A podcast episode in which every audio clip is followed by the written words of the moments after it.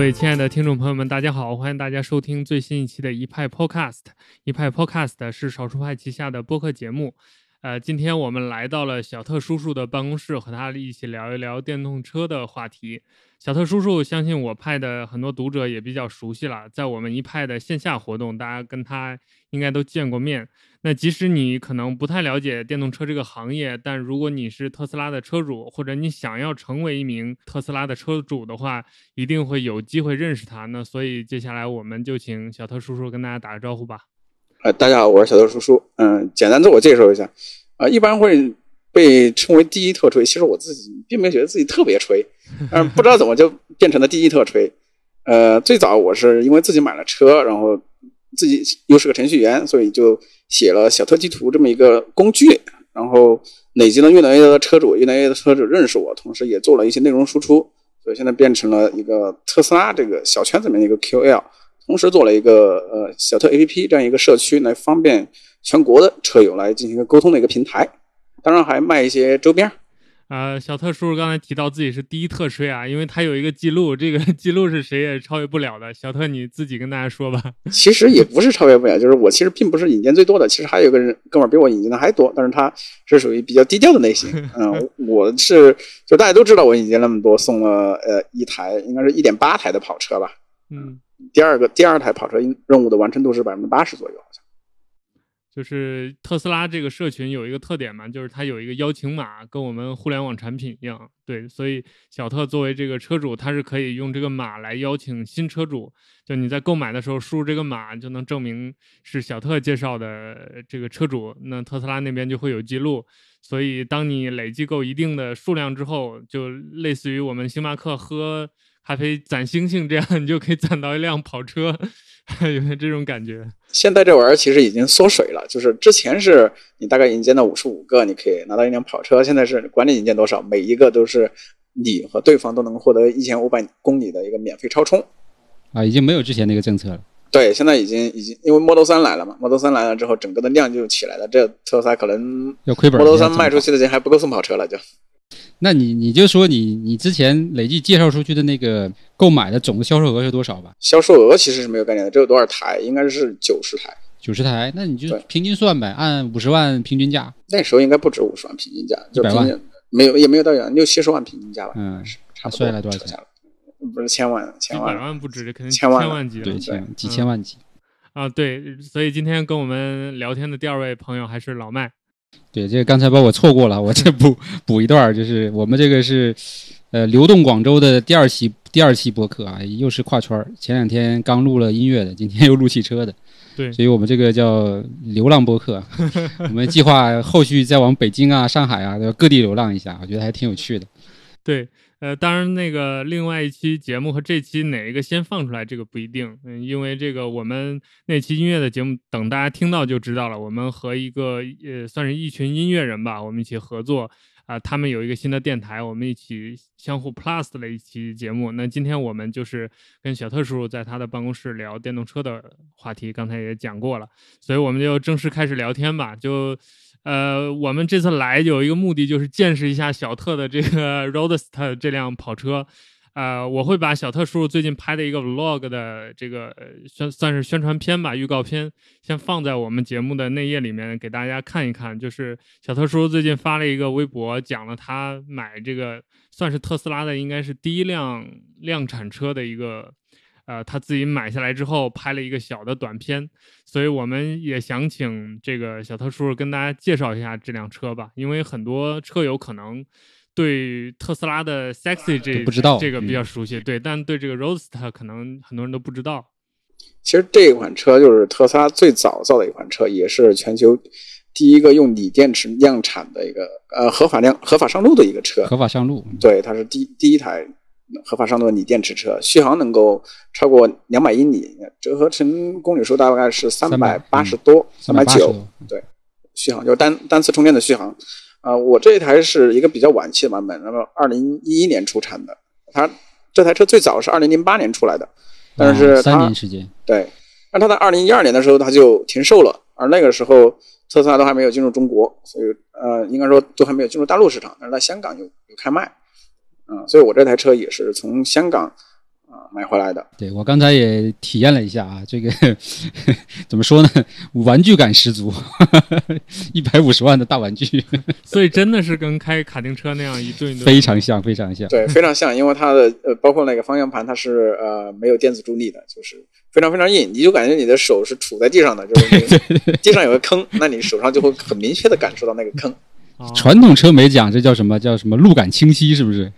感觉这个清晰的也过头了，这就是直接摸的，百分百还原。是基本上是百分百还原。然后呃，整个车的车身又特别矮，上下车的话，稍微胖一点的人是非常非常累的。所以我很好奇，我很好奇马斯克，马斯克是怎么上去的？就是 这个车这么挤的，他自己上去的时候，那应该还是挺挺难的。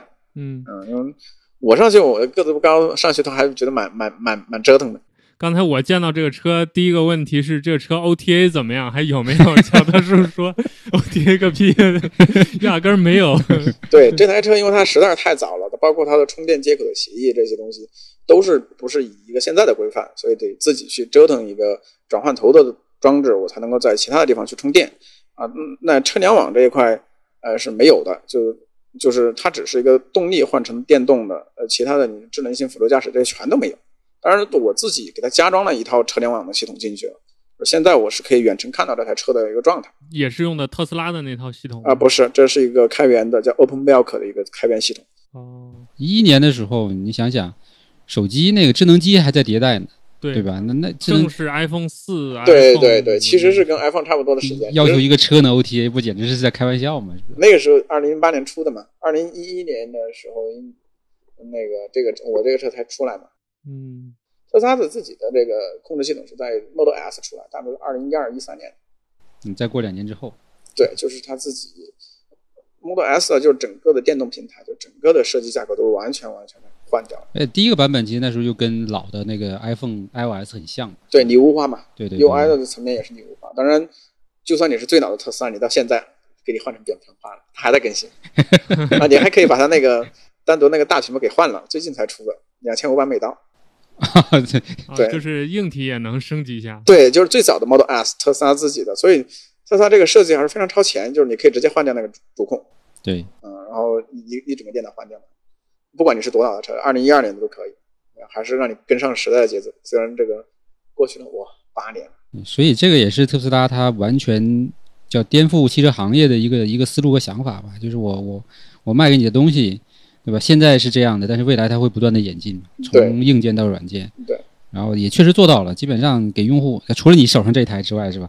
呃，我没办法了，其实我手上这台也有个也有个传言，就是啊，其实你也不算是传言吧，就是呃已经它已经推过一次了，就是可以升级电池嘛，啊花，二十多万，你可以把直接把它续航升级到六百。哦，那还挺厉害的，翻倍了。现在的主流的续航里程差不多。如果升级之后，应该是最长的特续航最长的特斯拉了啊！升级完之后，比 Model S 可能还强，但贵，而且据说是因为那个升级包是在二零一零年推出的，据说特斯拉还在筹划再给这个最早的这一波再给他们重新打造一个，就用最最新的技术来打造的话，那会续航会更强，因为它还是升级包，它其实是现在的这个升级包，二零一零年推出来的是用 LG 的那个电池，嗯，国产的那个特斯拉也是用的这个电池嘛。但是它如果说要用最新的，那可能就是二幺七零零或者怎样，不不清楚。所以我觉得，呃，小特叔可以借着这个车聊一下，就当初马斯克最早做特斯拉，然后从这个车下手是是怎么一回事儿？他是怎么想的呢？对，就正常来说，我们应该是一般坐车就想多卖嘛，就直接上民用车了。但他是从高端一路做下来的，因为他其实呃，他做这个车的话，他首先他是他是先行者，他太超前了。但那个二零零八年的时候，基本上所有人都认为电动车没戏，对完全没戏。对，所以他第一台车的目标就是说，那谁愿意为这些人买单？那肯定是有钱买一个玩具的，价格肯定不便宜的。他现当时的价钱是十五万美金，比现在的 Model S 还贵。嗯，它的而这个车很明显你是没办法把它当成一个实用型的车的，空间也不够，啥也不够。就是第二辆、第三辆那种、呃第四呃一个玩儿的对对对，第二辆、第三辆的车，就是你家里肯定有别的车，而且支付能力又足够高，所以这一部分人贡献的钱嗯才有用。而他要吸引这部分人，就是这个车的概念足够酷，电动的、环保，性能足够好，来证明电动车确实在性能的优越性上完全没有问题。它比它同级就是它的原型车要快，性能要好的，叫爱丽丝，莲花的爱丽丝性能要好。，它原型车是个莲花的跑车，我我虽然没开过莲花，我估计莲花会更好开一些，因为我自己开这个车，最最最大的烦恼就是对我来说最大的烦恼就是刹车不够好。不知道你刚才有没有试？它的、啊它的制动性其实不够好，因为车太重了。对，嗯，它有一点三吨，而原原车的话应该差不多一吨不到吧，估计。这还而且还是已经用了那么多碳碳纤维的材料，也还是电池啊，一个电池，呃，它差不多用了六千六千五还是六千八百节幺八六五零电池，四百五十公斤。当年电池那个密度是不是也可能也不如现在做的？呃，是当时那个单电芯的密度嘛。对而且当时这个车，按照我的资料来看的话，我都不知道它用的啥电池，就是我不知道它的供应商，因为它当时是混用的供应商。自己手拼的马斯克一块一块拼上去。因因因为其实对于呃这个 Roadster 它的电池的电芯，它是就是笔记本的电芯，它没有定制。哦，但是 Model S 它是根据电动车有做了整优化，块的，对，有有优化嘛，就是根据 Model S 的时候有有优化。就没条件去定制，拿现成的东西组装，对啊，组装组装成这么一辆车它。就是用的笔记本的电池嘛。当然，我看那个论文资料的原文表述是我们用的世界五百强的 供应商们，而且用用英文它是写了复复数的嘛，所以我也不知道我这个是 LG 的嘞还是松下的。据说松下最开始听他们说马斯克要拿他车来，就拿拿那个电池来造车的时候，是不不准马斯克说自己哦用的是。对对，我有听过这个对，所以 Roadster 的电池你不知道它是用的啥，嗯，他也就是当时不好说起说开了，就是对，因为它其实是用的是笔记本的电池，但是这个是是是就是大大家都知道了，现在哎呦我天，因为这个东西它是当时发了一篇类似是哪个大学发了一个论文的一样的东西，然后因为我自己也很好奇，它到底是用的 LG 还是还是松下，发现找不着，它是混着的，你也不知道谁。所以他当时造了这个车，证明了就是证明了电动车的性能完全可以达到这个就传统燃油车的这种机械级别，对吧？然后那接下来就是下一个计划了，在在在下一个计划就是再搞更多一点点钱，用他们的量还是走不大，但是它就是又又一次的资本累积嘛。造车这个东西，大规模的量产是最痛最痛苦的一个事情，就最最最最费钱，所以它需要 Model S 和 X 来做一个中间，再再再加一道，这也是特斯拉自己的一个就是自己的使命嘛，就是推动世界向可持续能源的。所以就是说这十十六年嘛，是不是十六年？呃，从差不多十二七年了，零零六年到现在吧，对呀、明年十十五年，对，10左右十六年。然后那因为前段时间不是其实就有这么一个有一些报道嘛，就是说未来三年四年的时间花了特斯拉十六年的钱，所以这里边其实我当时也有一个论调，就是说，人家这十六年并不是说呃不能走得快，而是要尊重它的这个这个叫什么叫什么事物规律也好，对吧？或者说你造车的一个基本的一个常理积累了也好，你必须要花这个时间。也不是说这中间你真的有钱，你就可以说跑得很快。特斯拉其实是相当于说自己杀出了一条血路，而其他后来者就看到，哎，这条血路好像是有前途的，嗯，他们会轻松很多。特斯拉是不一样的，特斯拉是真的是自己就是没有路完全没有路完全没有路，对，而且不知道前面是是什么样的，黑的嘛，而且所有人都在唱唱衰他们，没办法。对，就是一边你看不到路，然后呢，别人还在后边告诉你不行，你不要不要搞啦，对。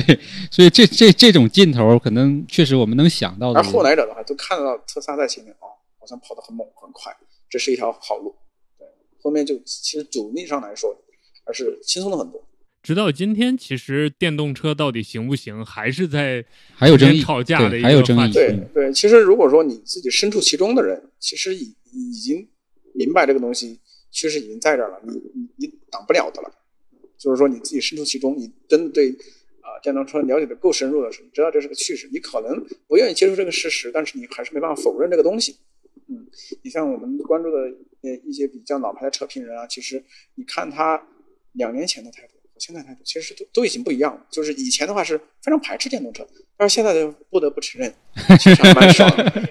这个就是你看很多这种传统的那个车评人的话，都都会能够看到他们态度的一些转变。对，那你你想想，你当时第一次买 S 的时候，那个就是所谓的整个的这个使用过程中，是不是像大家传言的什么这个续航焦虑啊，对吧？或者说什么各种问题啊，对吧？你实际体验是怎么样的？其实对对我我自己来说，因为我自己说实话动手能力比较强，这些问题对我来说完全不是问题。基本上你说充电，你只要那里有个二百二十伏，我就没所谓。嗯，你总总能把它接出一个电出来。不是你有随车充嘛？你随其实我是就是第一，我我肯定我充电的我肯定不敢录的，我肯定不是赶时间的，我没所谓啊。你让我在那睡一晚上我也无所谓，就就就这个逻辑啊。所以我自己说里程焦虑这些东西我也没什么没什么感知。那比如说充电这个呃，我当时因为我当时我当时住的房子我是没有没有充电桩的，就是我现在换的房子有。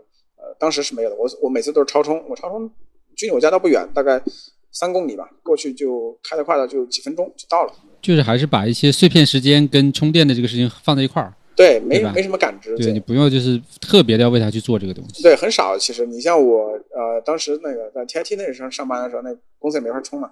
那有时候中午去吃饭，那就去可以吃饭充电的商场去。那其对我来说，我是没感觉它特别耽误我的时间。那有时候，呃，比如说跑长途的时候，可能他的时间还是会长一点。但是这个时候，我就选择把老婆孩子让他们直接高铁回去嘛。那我自己我也不着急，我就慢慢开，我也不赶路。赶路实在赶路，那飞机高铁不行。所以我这是我自己的观点。但是有的人他就是没办法接受这种观点，那也没办法。那你当年有没有想过为了跑长途这个事儿去专门再买一个燃油车之类的想法？完全没有，就是就是我我我是觉得，比如说我我自己就是说了，我我动手能力强，就是说。三百八的电我也好找，二百二的电就更好找了。就是这个，对我完全没有没有没有。你把找店当成乐趣？就不是，这这都都不用找店，就是说汽修厂很容易找到吧？你只要去那里，他就可以给你充了呀。就是因为你的充电桩是被你带着走的嘛。我完全不会因为我要跑长途而去买个燃油车。那我可能会因为什么？嗯，这个燃油车，法拉利这样子的，这这这我可能想买。但你说我要为了其他的这个需求，跑长途这个需求，我是完全不会考虑的。燃油车这个东西，你买 S 那个是什么年？什么年头？二零一七。好，一七年。对，一七年的时候，其实是不是主要的那个交通，比如说高速公路上那些超充点都不不不好了？并没有。二零一七年特斯拉还没有推出国标，当时它还不可以在中国的其他的第三方充电站充电。二零一七年十月才推出国标啊，就那就是就是你只能找他的充电站吧。对，那他的充电站当时你有没有没有跑长途经历，就是找不到他的充电站？怎么可能？我做地图的。对，忘了这事儿。说到这个事儿，我我我就想到有一次你是去西藏还是去哪儿？去去去大理啊！对对对，就整个沿途你在微博上发了那个全程嘛，包括线路规划，包括开车这段讲一下吧，就是这个前前后后。其实去大理还好，就是现就是现在这个时候的话，去大理你像特来电、新充电都可以充。第三方最坑的地方就是在于他们的可靠性的问题。比如说我是当时是在。呃，那是那是在哪啊？是在桂啊？不是，那那次是去桂林，去桂林那个地方，到了那个充电桩门口，结果它被一堆石石那个建材给挡住了。我就看着那个充电桩在那儿，但我充不了。这个这个是最尴尬的。最后后面是，那就直接丢到一个县政府门口的慢充上面，丢了一个晚上，然后第二天再走的。眼看着有个快充用不了。对，因为它被那个大石头，就是那个石石料给挡住了。当时我发了个微博，就是就很尴尬，这个就是我的电已经没了，但是那那里有个桩，但我过不去，这是。呃，就是目前来说，国内第三方的一个管理问题，就是桩你其实看到地图上很多，但是不一定能用。嗯，对，各种各样的原因不一定能用，它不是不是不是一样的原因，就是短期内，除非说从法规法律这样的层面上去引导，要求保证它的一个正常可对对对，否则的话，这个短期内应该是没法解决的。当然，厂家自己的会好一些，比如特斯拉的。所以我去大理，其实也也没有感觉到特别焦虑吧。我一天啊去大理总共是。两天都能到，一天差不多开一千公里，我觉得就是我晚上睡觉，白天开，反正一天开一千公九百公里左右。我觉得燃油车也并并不一定会比我开的多，嗯，因为我是吃饭的时候就去充电，对我来说没有特别耽误时间，而我也不太喜欢在服务区凑合吃，我一般喜欢下来吃，找个好地方啊，对对，所以这是我一般跑长途的一个跟别人不太一样，就是换一种方式，不要那么赶，不要那么急。对啊，你赶的话你。坐飞机不好吗？对吧？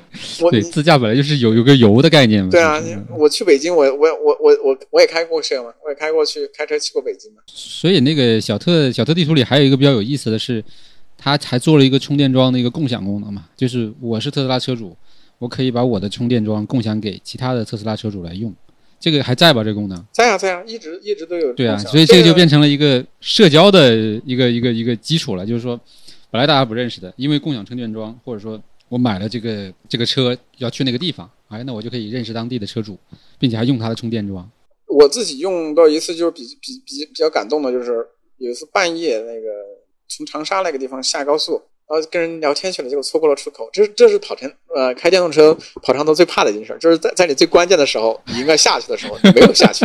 OK，你之前的计划都都乱了 对，都乱了。因为我我的计划大概是到到超充站大概还剩啊、呃大概十公里的电，嗯，老司机一般会跑长途就会这样，就会把后面的预留电量用的呃用用用尽，因为这样呃充电更快，嗯然啊，后整个的开的也会更快。对，但是，一旦错过出口，就非常尴尬。然后，当时那个差不多凌晨两点嘛，然后那时候是小特的那个共享桩刚刚上线，然后一看，哎呦我去，三公里以外刚好有一个，赶紧打电话凌晨，然后那个有一个大叔，那个大叔，呃，他他开着他的奔驰车来接我了，就穿那个睡衣，然后把把我带进他小区，因为他那个小区要那个有那个监有那个门禁嘛，比较高级对对对对，就半夜半夜穿那个睡衣下来，哎，太感动了。我然后其实这种共享桩也并也并不需要充太久，像我在那里就充了差不多三十分钟，我就够已经够我去超充站了，所以我就走了。啊，三十分钟能充能充多少啊？三十分钟差不多能充二三十公里啊。对于对于一个错过出口的我来说已经够了，对，因为你不好再再打扰嘛，你不是还保持久啊慢呢，没有 必要啊。我充充完就走了嘛，嗯，然后呃给他送了，他要钱给他钱他不要，然后刚好我车里面有一些我们卖的车品啊，送送了送了几个过去，呃挺开心。所以他知道你就是小特本人啊，他不知道，他不知道我，我没有说，我没有说，嗯，他后面加了我微信，应该是知道了。呃给我打电话的时候，我没有说我是小特，他很热情，就是很热情，就是很开心有人来充。然后回去路上的话，呃，有一些是那种呃自己家里开土菜馆的，有时候哎，这个一看这个名字，我又我又想去吃饭，又想充电，就下去了。嗯一般都是救急的嘛。一般都是救急，还有那个老家的时候，你回老家不太方便的时候，你又嗯赶着充的时候，这种情况比较多。主要是救急，这个东西并不是说让它做成一个日常的一个东西。所以小特在特斯拉车主这边的地位还是很高的。上次应该去年吧，去年蔚来在广州有个交车活动，然后我们也去凑了个热闹。结果呢，里边大量的特斯拉车主，所以这个也很有趣嘛。就是他们其实都有特斯拉，然后有不少人又买蔚来，或者说去看，然后反正就是有好，反正我跟他在现场有好多就是那种不知道他是谁，然后一说啊小特叔叔啊，这你做的啊，就立刻那种对吧？就是眼神都变了，就是膜 拜那种。啊，也有很多比较厉害的人，好像有一些是那种专门去挑战这个什么长途啊，啊，对，就就那些那些车主还是比较折腾。你说这个特斯拉车主为什么会选蔚来？其实是特斯拉车主已经接受了电动车这个设定。嗯，很多车主就是这样的，接受了电动车这个设定之后，确实很难回去，很难回去。电动车为什么推适合这种我们我们这样的年轻人买了，就是因为没有麻烦，就是你会觉得没有麻烦。当然运气差的那种除外，就是呃买买回来那个车质量有问题的，像我这个 Model 三，我就我记得就一个问题，我就去过维售后维修，就是装配的时候，我估计是那个装装配工人把里面拉了一根螺丝，在那个后备箱的盖子里面当当当当响，然后我就去了那一次，就这这一年我就没去过服务中心修过修过这台车，就。但是有的人可能运气差，就是这儿有问题那儿有问题，这个确实有这样的情况。嗯，但我自己来说的话，对我来说，我确实买电动车太太省事儿了，啥事儿也没有，你也不用保养，也不它保养也不影响它保修，你就不用保养，换个空调壳全都 DIY 可以搞定。你之前哎，对了，你买电动车之前有有用过燃油车吗？还是根本就没用过呃，我自己没有买过，呃，只用过别人的。别人的？嗯，对。所以基本上就是直接就是切入电动车这个事情。那其实刚才也不知不觉说了一点，就是特电动车的好处就是这个维修和保养这个事情就就是非常的，呃，怎么说呢？比比燃油车肯定就是要简单很多，对，或者说几乎没有这个顾虑。举个例子，就是说，你你，我也不清楚为什么苹果的售后会让人觉得很舒服，对吧？嗯，对吧这个很奇怪，就是特别是你有那个苹果的直营店的时候，你会觉得苹果的售后很好处理，很好解决问题。嗯它比一般的这种授权商那种经理解决问题很好办，对吧？这这个这个对于现在的也不只是特斯拉是这样的，比如说蔚来，你想它这种直营模式的，直营店，嗯它都会有这样的感觉，你就会觉得没有没有这么的麻烦。有时候我看到小特社区上面有些人发帖，我会就会觉得莫名其妙，就是就是就是，比如说他会觉得我去售后那边修会不会换我的东西？这玩意儿你觉得苹果换修你这个手机还会给你换你换你一个原装屏吗？就就是一个逻辑。他自己就是出这个的。对对对对对，就比如说我本来是个，就是他们纠结的是我本来是个三点零车，他们会不会帮我把一键换成二点五？对特斯拉这个就干为啥嘞？燃燃油车本身还有很多属于那种就是怎么说呢？你不知道啊？对，它是一种就是叫什么？是一种调测的这种东西，对吧？你调的好，它可能就好；调的不好就有问题。它又不并不是什么东西是实质的真的损坏了，所以这个调的收费就 就很模糊了，对很不对？玄学。对，很玄学。所以对，再加上这种非直营体系嘛，所以那四 S 店也可能会有各种玩法，对吧？来来来圈钱嘛。对，这个我们就借着这刚好借这个点说一下它这个秘密宏图计划嘛，就是。呃，当然，大部分人可能就以为特斯拉造车其实就是为了造车嘛，我们就赚钱，对不对？这个我要不就革革命这个所谓的汽车行业，但其实它它本身还是有个更大的想法，它的希望是叫推动世界向可持续能源转变嘛。车只是一个切入点，因为车在在以往的过程这个过程中也算是一个叫怎么消耗这个能源最大的一块吧，对吧？嗯，那可能还有什么发电之类的，所以它其实从车开始，然后呢，这四款车从这个 Roadster Roadster 开始，对吧？到 S 到 X 到三，是它十年之前就已经规划好的。然后呢，也是在按照这个路径，因为这每一个点都是有衔接的，就是做好上面一件事儿，为下面打什么基础，对吧？然后下面这个事情又为下下下一次打什么基础？那其实到目前为止，基本上这个计划已经实现实现完第前三步了。对，到 Model 三是它的第三步，就是造一个可以。比较这个通用的，然后比较便宜的，大量的这种所谓的一个被人购买的一个家用车，这个时候呢，它可以获取到非常大的一个利润了，对吧？收入，然后接下来要干一个事情什么呢，就是开始做整个太阳能的这个布局。其实已经做了，只是接下来可能要大大规模去推动这件事情。是，呃，今年那个去年年底的时候宣布了，呃，电就是之前只是在美国和澳洲做的比较多嘛，它是做那个个人房顶的那部分是吧？都做。商用的，还有那个大面积的那种太阳能电站。太阳能，呃，它分为几个嘛？一个是储能产品，一个是光伏板的采那个那两销售嘛。嗯。一个是储能，就是电池储能，你发完的电你自己得存起来，所以它是整个生态的嘛。嗯。它就是整个的能源生态。刚好它电池技术它自己也琢磨透了，对，就发了电之后自己就可以存。反正我记得我之前跟圈里一朋友聊，他就说，呃，就是好像说，就是那个意思，就是说苹果 App Store 的那个店其实都是属于他自己产的，就他自己用这个可有可持续能能源的这个这个储备的电来换的。他但是他不是说直接输到他店里，他是把他可持续能源那个电呃注到国家电网，国家电网在他结算他这个店面的这个电费的时候把它免掉，就是这个这个置换的意思。置换，这个这个叫并网。对，嗯，并网这个其实就是光伏的方案，就是国内的话都有很多，而且很厉害。对啊，我在那次去德国的时候，我基本上就是在那个所谓那个旷野里边，就能看到大片大片的那种太阳能充电板。国内其实也有，国内就这这玩意儿，这个这个东西就是国内的技术，国内的技术非常好啊。光伏，对，国外都怕了，都防倾销了。但是呃，特特斯拉厉害的是储能啊，你电发了你不储起来，没有低成本的储能方案，你发了你你怎么搞嘞？因为你白天的时候晚上电嘛，所以这个也就是把最后的一个争议点给给给解决了嘛。因为现在还有人就是说啊，你特斯拉这个充电是省钱，是看起来是节能的，对，不排尾气了嘛，这是一个嘛。但是你这个电其实还是通过火电啊，或者通过什么其他的这种方式发出来的，对吧？那你你还不能讲你叫这个完全的这种清洁。但他现在就要下一步要做的就是，那未来有可能特斯拉汽车充的电都来自于太阳能，那那这个你总不能。再说它有任何这个所谓的这个这个能源消耗或者所谓这个不清洁的概念，那就完成了它整个的计划。那再往后的话，还涉及到那个应该就是那个太空的计划了吧？那个就比较比较飘了，飘，人家也现在也已经把把这个飞船对吧，已经商用了嘛，而且也能够回收了。已经出来了嘛？就那个那个可至少可以，他马斯克可以用那个玩发推特了，我们不。你也别说，你不也亲自去参观过嘛，对吧？还拿了徽章回来。我看特斯拉的东西，就或者看伊隆马斯克的东西，就总感觉玄玄乎乎的。但是过几年之后，居然就成真了，就就老有这种感觉。居然被他搞出来了。呃，对他居然就就真的能做到。这个确实是，嗯，你说神奇，其实也不神奇。我觉得还是苦哈哈的做出来的。但是这事儿就是怎么他就做成了，就是你会觉得，对，那这。看起来不可能的事，这绝对是就是怎么说呢？就是可能千百年来会出现这样一个人物，千古奇才。对，我觉得反正我们反正很难不把他跟这个乔布斯做对比吧。但是他们两个性格又不大一样，对，又不大一样。但是在做事儿的这种所谓的风格或者是前瞻性啊，很多方面又是一样的。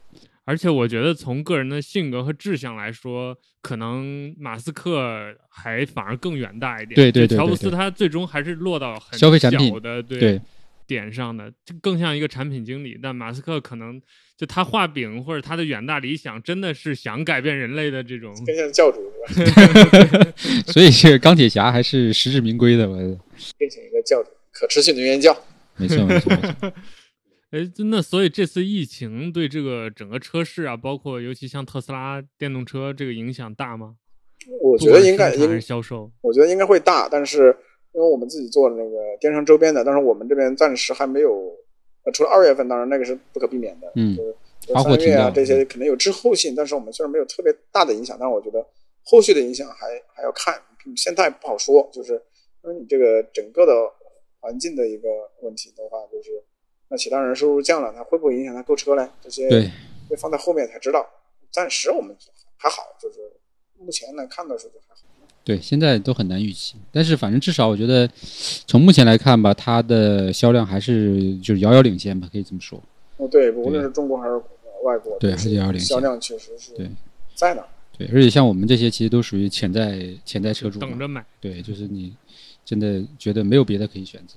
是啊你现在确实能够选的几乎是没有，就跟它能够形成正面对比的一个产品。你像 Model Y 来的时候，很多那种呃有小孩的就真的就立刻就盯上了，对对对对，你这个只等这个，品牌效应也在那儿，这个各方面成熟度也到了。对，基本上就 Model Y 出来那就没悬念。一开始我还没怎么太关注，我看起来说好像还有点丑嘛，因为它胖胖半大不大的，对。但是最近几个那个 国外的大 V 晒出来的那个评测，一看哇，这实用性简直，对吧？实用性又兼具运动，对吧？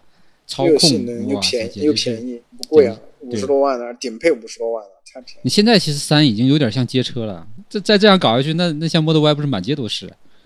正常啊，你现在苹果手机不也满街都是？嗯，好吧。然后就是另外一个故事，就是他他他他又他不是最近又最近的，应该前段时间又又又吹了一个故事嘛，就是说未来你的特斯拉可以自己在你不用它的时候出去帮你赚钱，对吧？这就有点飘了。啊我我的自动驾驶，对他当成一个就是无没有司机的那个 Uber，对吧？自己去接单就，是就是自动自自动机式嘛，这就呃，我是觉得你看你说的飘，那你他过两年他又实现了怎么办？那没办法，那人家牛逼呗。玄学大师。你现在让我看，我还是觉得飘啊。最近那个召唤功能其实是最热闹的，你你用的多吗？我用多啊，我发了第一个视频在 B 站上还几十万播放了。不会出那种就是就掉链子的事情，是吧？我拍的那个就是掉链子的事情，就就就是我我让他跑了是吧？不是我不是因为我我我是没就是很多博主是拍的比较简单的那种，啊，你搞那种肯定肯，定简单的，比如说在那儿车在那儿，我在这儿，他车能看到我，我能看到车，这过来没有难度。我是已经跨了好大一个区域，就是基本上是拉到它的极限，隔了隔了两排车还是两两三排了，反正去到要要要转两次弯，反正它它是不行的，啊、但是其实也好了，也搞笑。也也挺强的，就是他就是他走走错路了嘛，对啊、他还是接近你了，呃朝那个方向走了，但是岔路上他走错了，走错了之后他那条路就要绕好大个圈，然后已经超出他的范围以内了。其实这个功能就是还是实用价值来说，呃，我觉得不算实用。目前还不行。商场那个商场有试过吗？商场地下地下车库地下车库可以，但是不不太好用，因为它那个会考对你的坐标有有要求。啊，不一定都是都能开启的。你在地下车库的时候，你可能你就站在你的车旁边，但是你的 APP 以为你距离你的车有一百米，啊，所以这个时候它就不让你用。这个功能呃，就是简单的前后召唤，其实挺有用的，就是在窄位泊车。对那个很早就有了。智能召唤的话，确实是耍酷还可以，但是实用的话，呃，除非我暂时还没有遇到这样场景，就是下雨的时候我把它召唤过来，嗯，这种情况对，所以你感觉以特斯拉这个速度，大概能到实用需要多久？你是说 FSD 实用吗？嗯，对，其实现在就挺实用，但是这个这个实用看你怎么理解，就是我始终只是把它当成一个辅助驾驶来用，所以我觉得它很好用。但你说你把眼睛一闭送我回家，这个我也不知道啥说实话我也不知道啥。用好用的，就是上下班啊啥的，就是有时候累的时候是真的不想，就想就想在车上发发呆，自己盯着那种状态，嗯，这个时候就很好。所以所以小特，你对于国产的这些电动车你怎么看？我自己也有国产的，我有台欧拉，我觉得还挺，欧拉对了，我还觉得挺挺挺爽的。就看你怎么去理解这个产品。你从呃生的角度，我觉得它是没有问题的，就是质量可靠性也没啥问题。我开了五六千公里，反正也没什么，没遇到什么问题。然后也省钱，也没啥操心的，服务比特斯拉的还好点，起码过节的时候还给我打个电话问一下，是吧？特斯拉我就从来没遇到过这种，从来没给我打过电话，呃，啥啥啥节日问候都没有。欧拉的那个过节还要问一下，跟车主啊，你说复工了，跟我们说一声，说我们这儿复工了，如果有什么维修，有什么保养，你可以跟我们约了。特斯拉啥也没有，呃，呃，特斯拉告就告诉我们呃充电免费了。那我觉得你是可能还是怎么说呢？就是从你用特斯拉到到现在，就是它确实已经到了一个比较成熟稳定的阶段。你像我那个，我之前不是去用很多那种就是共享汽车嘛，嗯，很多电动，比如腾势这种，对吧？那你就会明显感觉到它的这个质量要差一些。还有之前更搞笑的是那个众泰出了一款那个那个小很便宜的小车，然后我真的就开着那个车就在马路上熄火了，就给我撂在那里了。哇，当时给我吓的。我我真的是，我之前有台小蚂蚁也尿过，对啊，但不是我尿的，没吓到我，对啊，吓到吓到我朋友。这个还是有很多的，就我觉得是，当然这一层我觉得其实已经可以忽略不计了，因为他们造车的目的和想法本身就是有问题的，他可能就是在去去去去追政策，或者说去获取一些呃非车本身的收益吧。但是用户我觉得反正就我去没没没，我只能说没出大事儿吧，着火的可能也不少。但是可能没没没出什么人命，我估计这种。啊，这个问题我就想到一个问题，就是为什么大家会觉得电动车着火很危险，而汽油车着火不危险？呃，就是就是就是就是这个其实是就是电动车着火，它的系统报错是马上出来的，嗯，很快可以出来，就是就是因为它这一块做的足嘛。对，主观的感觉可能是因为觉得电池的那个燃烧速度会快，但是一般来说就都有那个泄压阀嘛，就是。呃，就是如果说就是同时在车里的话，嗯，你的燃油车着火了，你可能还没有感知，不知道啊。对，但是但是电动车你着火立刻就知道，是，嗯，对，这个要科普一下。对，就你比如说那个那个，经常有看到视频，一个人朝另外一个人嚷嚷那个那个你的车燃了，你的车燃了嘛。其实电动车的话，你大电池叭叭就马上报警了，嗯，异常，因为里面每一个电池模组都有温度监控，对，一个一监。监控异常就给你报了，对你立刻就可以下车了。所以这个挺挺奇怪的。对，好像是看到那些网上的着火案例，大部分是在停在那个地方的时候。对啊，对啊，停在那个地方嘛，你你燃的时候你一下就知道了。而燃的时候，就国外有一起那个燃的时候着火了，后面判断是枪吧，枪击的电池包的。所以那其实去掉这一波的，我觉得那再往上的，比如说像，其实现在也就剩这几家了嘛，小鹏。未来、理想，我们不讲传统车企，传统车企那就太复杂了。所以我觉得这几家里边呢，目前好像各有各的忧虑吧，对吧？然后风格也完全不一样，都有各自的忧虑。特斯拉也忧虑，特斯拉这咔车咔咔咔咔的叫，造的太快了嘛，这一一周产那么多，要卖呀，压力也大呀。但是我觉得至少它在底层技术啊，还有这种可靠性啊，以及在整个的资本的这一块的这个能力上，都不不会像国产的这么压力这么大嘛。可能大家对筹卖的定义不一样，他那个数量是直接要还不够，就是他那个数量级别的话，就是剑指 BBA 的嘛，嗯对，要直接去打压汽油车的市场的，对啊，而现在这个国产电动车其实还在一个平衡线，对吧？或者叫这个能够让它成为一个商业，还在慢慢渗透的这种感觉，而它是要去翻盘去的这种感觉，就是。那你从这个逻辑来讲，当然是没错，就是大家站在不同的位置上。开始有不同的这种这种忧虑嘛，对吧？我我我有我有一百块钱，那我是愁这一百块钱的事；我有一千一千块钱，我又愁一千块钱的事。所以我觉得特斯拉其实压力也蛮大的。嗯，国产的这个产能摆在这儿。那你先说国产这三家，你看好谁吧？其实我自己比较喜欢的是蔚来。蔚来，嗯，调性。呃，对对，主要是调性 比较接近特斯拉是吧？也不是，就是呃，怎么说呢？我我比较喜欢这种设计感比较强的公司吧，有品质感。这么说，对啊，就是它的整个设计感或者品牌的这种。给我的感觉会就舒服，明白？嗯，你比如理想，它可能就是实用主义，踏踏实实的。嗯，这个小鹏就有点糙，这个这个确实就不符合我我对自己这个对这个东西的要求。但是理想给我那个未来给我的感觉就是嗯还不错，就就这种感觉。嗯，就是这三家里面，但是你说谁最终会活得最舒服，这不好说，不好说。对，你看理想，其实它的整个三十来万块钱买那么大一个车，对，对家用来说真的很很舒服了。对啊，小鹏吧，呃，P 七感觉好像也挺厉害。开过了吗？我还没开过。嗯嗯，看了看数据还挺厉害的。对，我看了一眼那个辆车，虽然外观我还是不喜欢。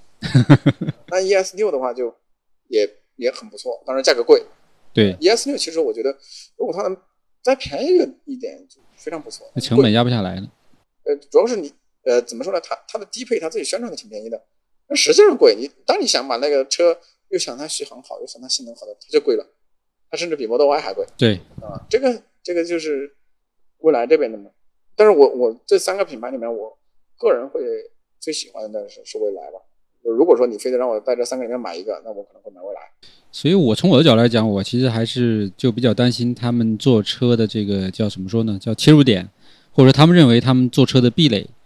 我觉得这些东西可能是会决定未来走向的。你比如说理想呢，我觉得肯定还是属于叫怎么说，就是有点就是太懂用户那种感觉。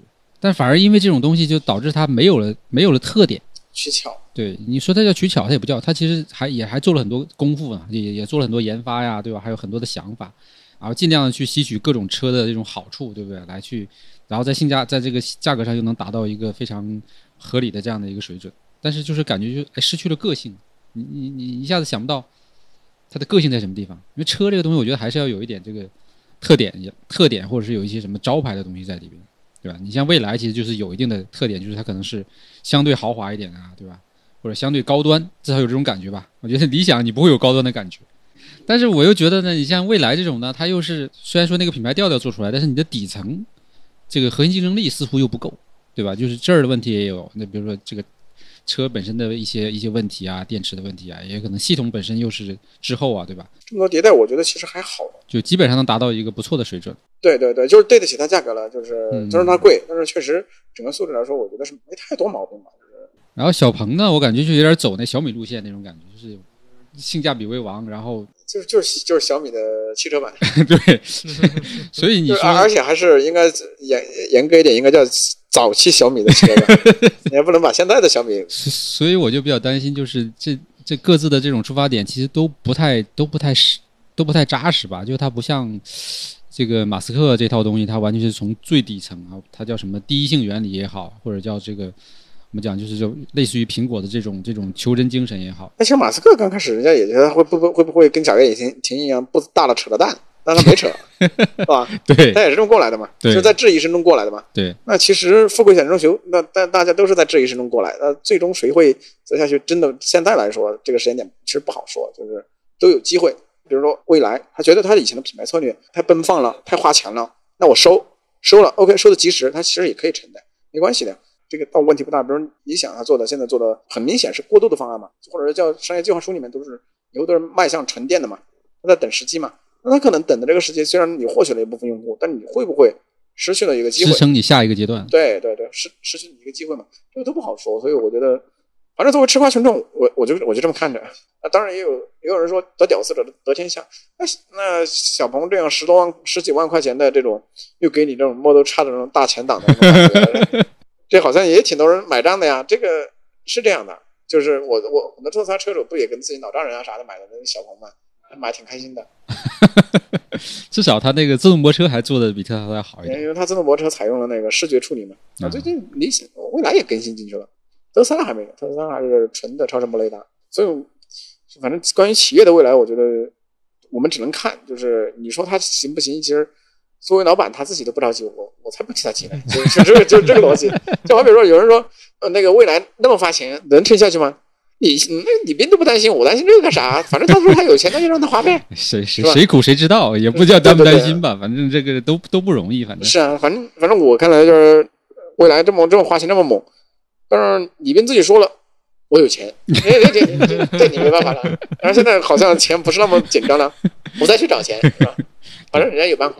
所以，所以小特，你作为一个就是算是特斯拉的中国社区的一个呃管理者吧，就你有没有观察到这几年就是这个特斯拉或者电动车这个中国社区有什么变化？尤其是我比较好奇，就是 Model 3中国化之后，这个社区有没有一些新的感觉，或者你感觉这人群有没有一些不一样了？其实我感觉是差不多的，我在我感在我的感知上就是感觉是差不多的，什么样的人都有，就是你你不会觉得 Model 3的车主就怎么怎么样了，Model S X 车主就怎么怎么样了。嗯，这个其实对对我来说我是没有太大感觉，但是你会能够明显感觉到 Model S X 车主是年纪大一点的，这个倒是真的 啊。Model 3车主年轻一点，但是你说其他的吧，都都都有都有。你比如说，嗯，有有的车主他就是喜欢较劲嘛，啊，有的车主就是比较比较随意嘛，都有的。就是我我没有特别的明显感知。呃，偏偏年轻，这个肯定是定下来的。然后，呃，可能会比较喜欢这个科技，对吧？但是其实以以前那些年纪大的他也喜欢科技啊，就是我没有特别明显的感知。这他不是以年龄来来区分的，它其实是一种思维意识。对，就是你比如说，有时候你觉得啊，是不是国产的摩托车都喜欢维权一点？就是最近前些的那那事儿搞的那是那是。呃，其实 S X 这个也是一样啊，就是降价的时候，因为只只是之前这种事儿少嘛，没有必要，因为也没什么大降价，也没什么这种事情。就是没没什么感知，而且人数少，所以大家没什么感知。但是不爽的也会有啊，比如说二点零升啊，一点零升级到二点零的时候都一样的，其实没什么区别，这个跟人性差不多吧。嗯我我没有觉得呃，车主或者是你说素质高一点或者什么的，我是没有明显感知。特别的层次之分，对对，因为我接触的特别多嘛，就是这些车主，其实都差不多。包括我们啊，比如说我们电商做客服的，其实也没有觉得 Model 三的会怎么怎么样，这个其实是个。就很多人就有个错觉，就觉得 Model 3的车主咋地了？我在我看来没咋地，就是一样的。所以很多车车主嚷嚷着我让我们社区分车型，分车型你们还不是捞得飞起来？我才不跟你们分车型，就就是一样的。我操，你以为你以为把 S Model 3的车主割出去，你们就不吵了吗？还不是一样吵？那呃，比如我们建的那种车主群，我就不允许他们带带那个你的车型，我管你是不是皮的，我不管你是性能版还是不是性能版，我管你是进口的还是国产的，你都给我改成一样的格式，就是。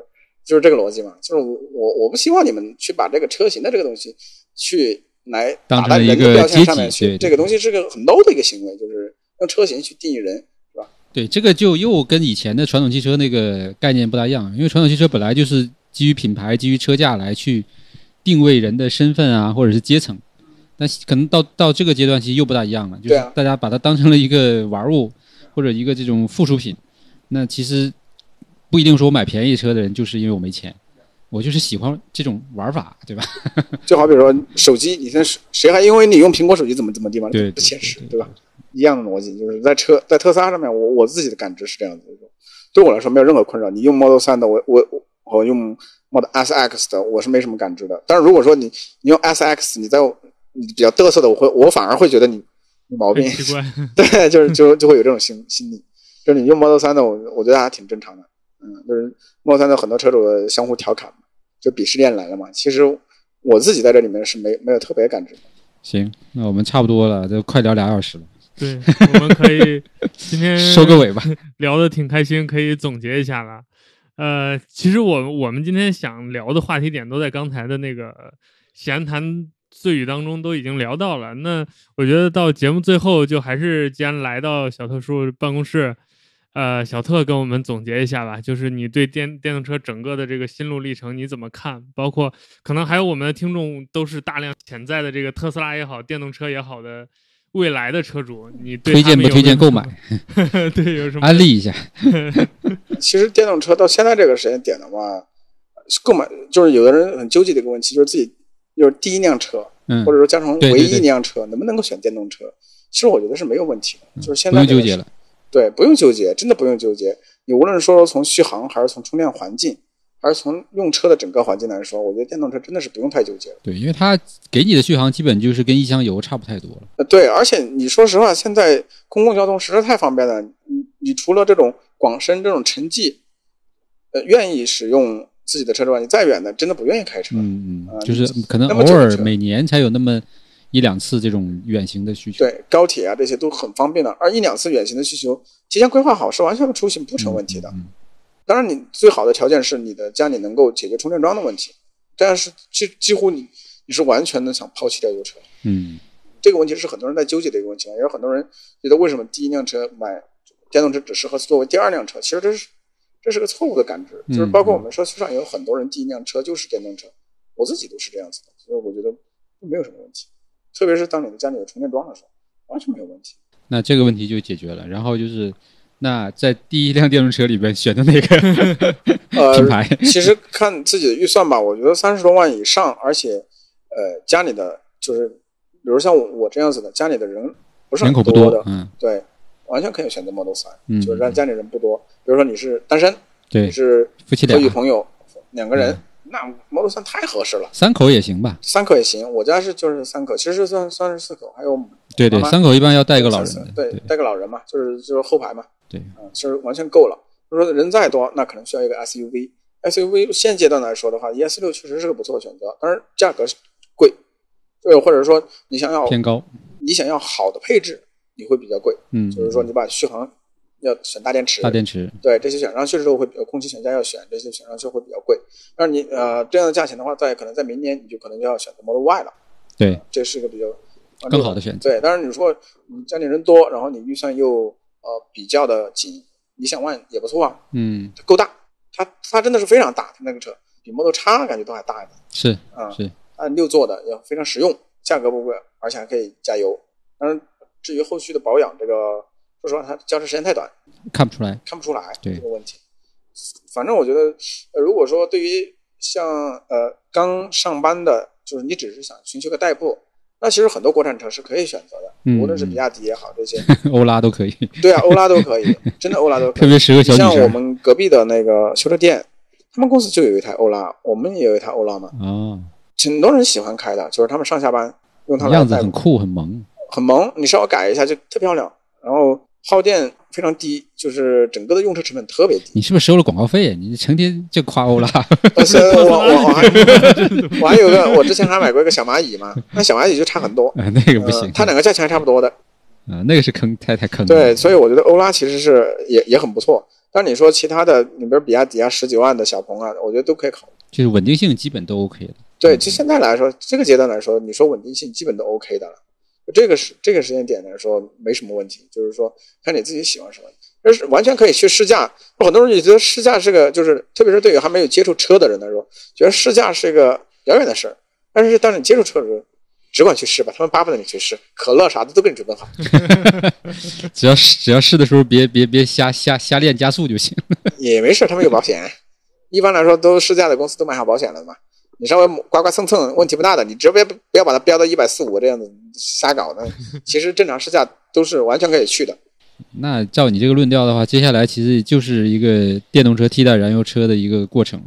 还有什么悬念吗？没有了。这个悬念其实也根本就没有悬念的，国家也是这么布局的呀。是啊？传统车企也开始在启动各种改改造的这个计划。其实现在保时捷啊、大众啊，不都是在做这个事情嘛？就就整个来说呢，我觉得反正电动车的时代就是再过十年吧，再过十年，再往再再往再十年过去，你再回头看的时候，其实觉得是就就很多事情都很清晰了。那就是跟今天拿 iPhone 看当年诺基亚的那那那时候呗。差不多这个意思。但是就是这个事情，反正我我从来不劝别人，就是不跟人去争这个事情。反正你时间在走，这个事事情也在动，自己再再回头看嘛。而且现在应该是一个嗯明显加速的节点了。嗯，就是工厂的速度，你可以看到特斯拉的整个的速度嘛。对，无论是德国的工厂还是中国的工厂，都在加速。这个世界反正本来就是这样嘛，你用该用的东西要用，但是你要允许各种差异或者说呃可能性存在吧。对，好，谢谢小特殊今天参与我们节目的录制。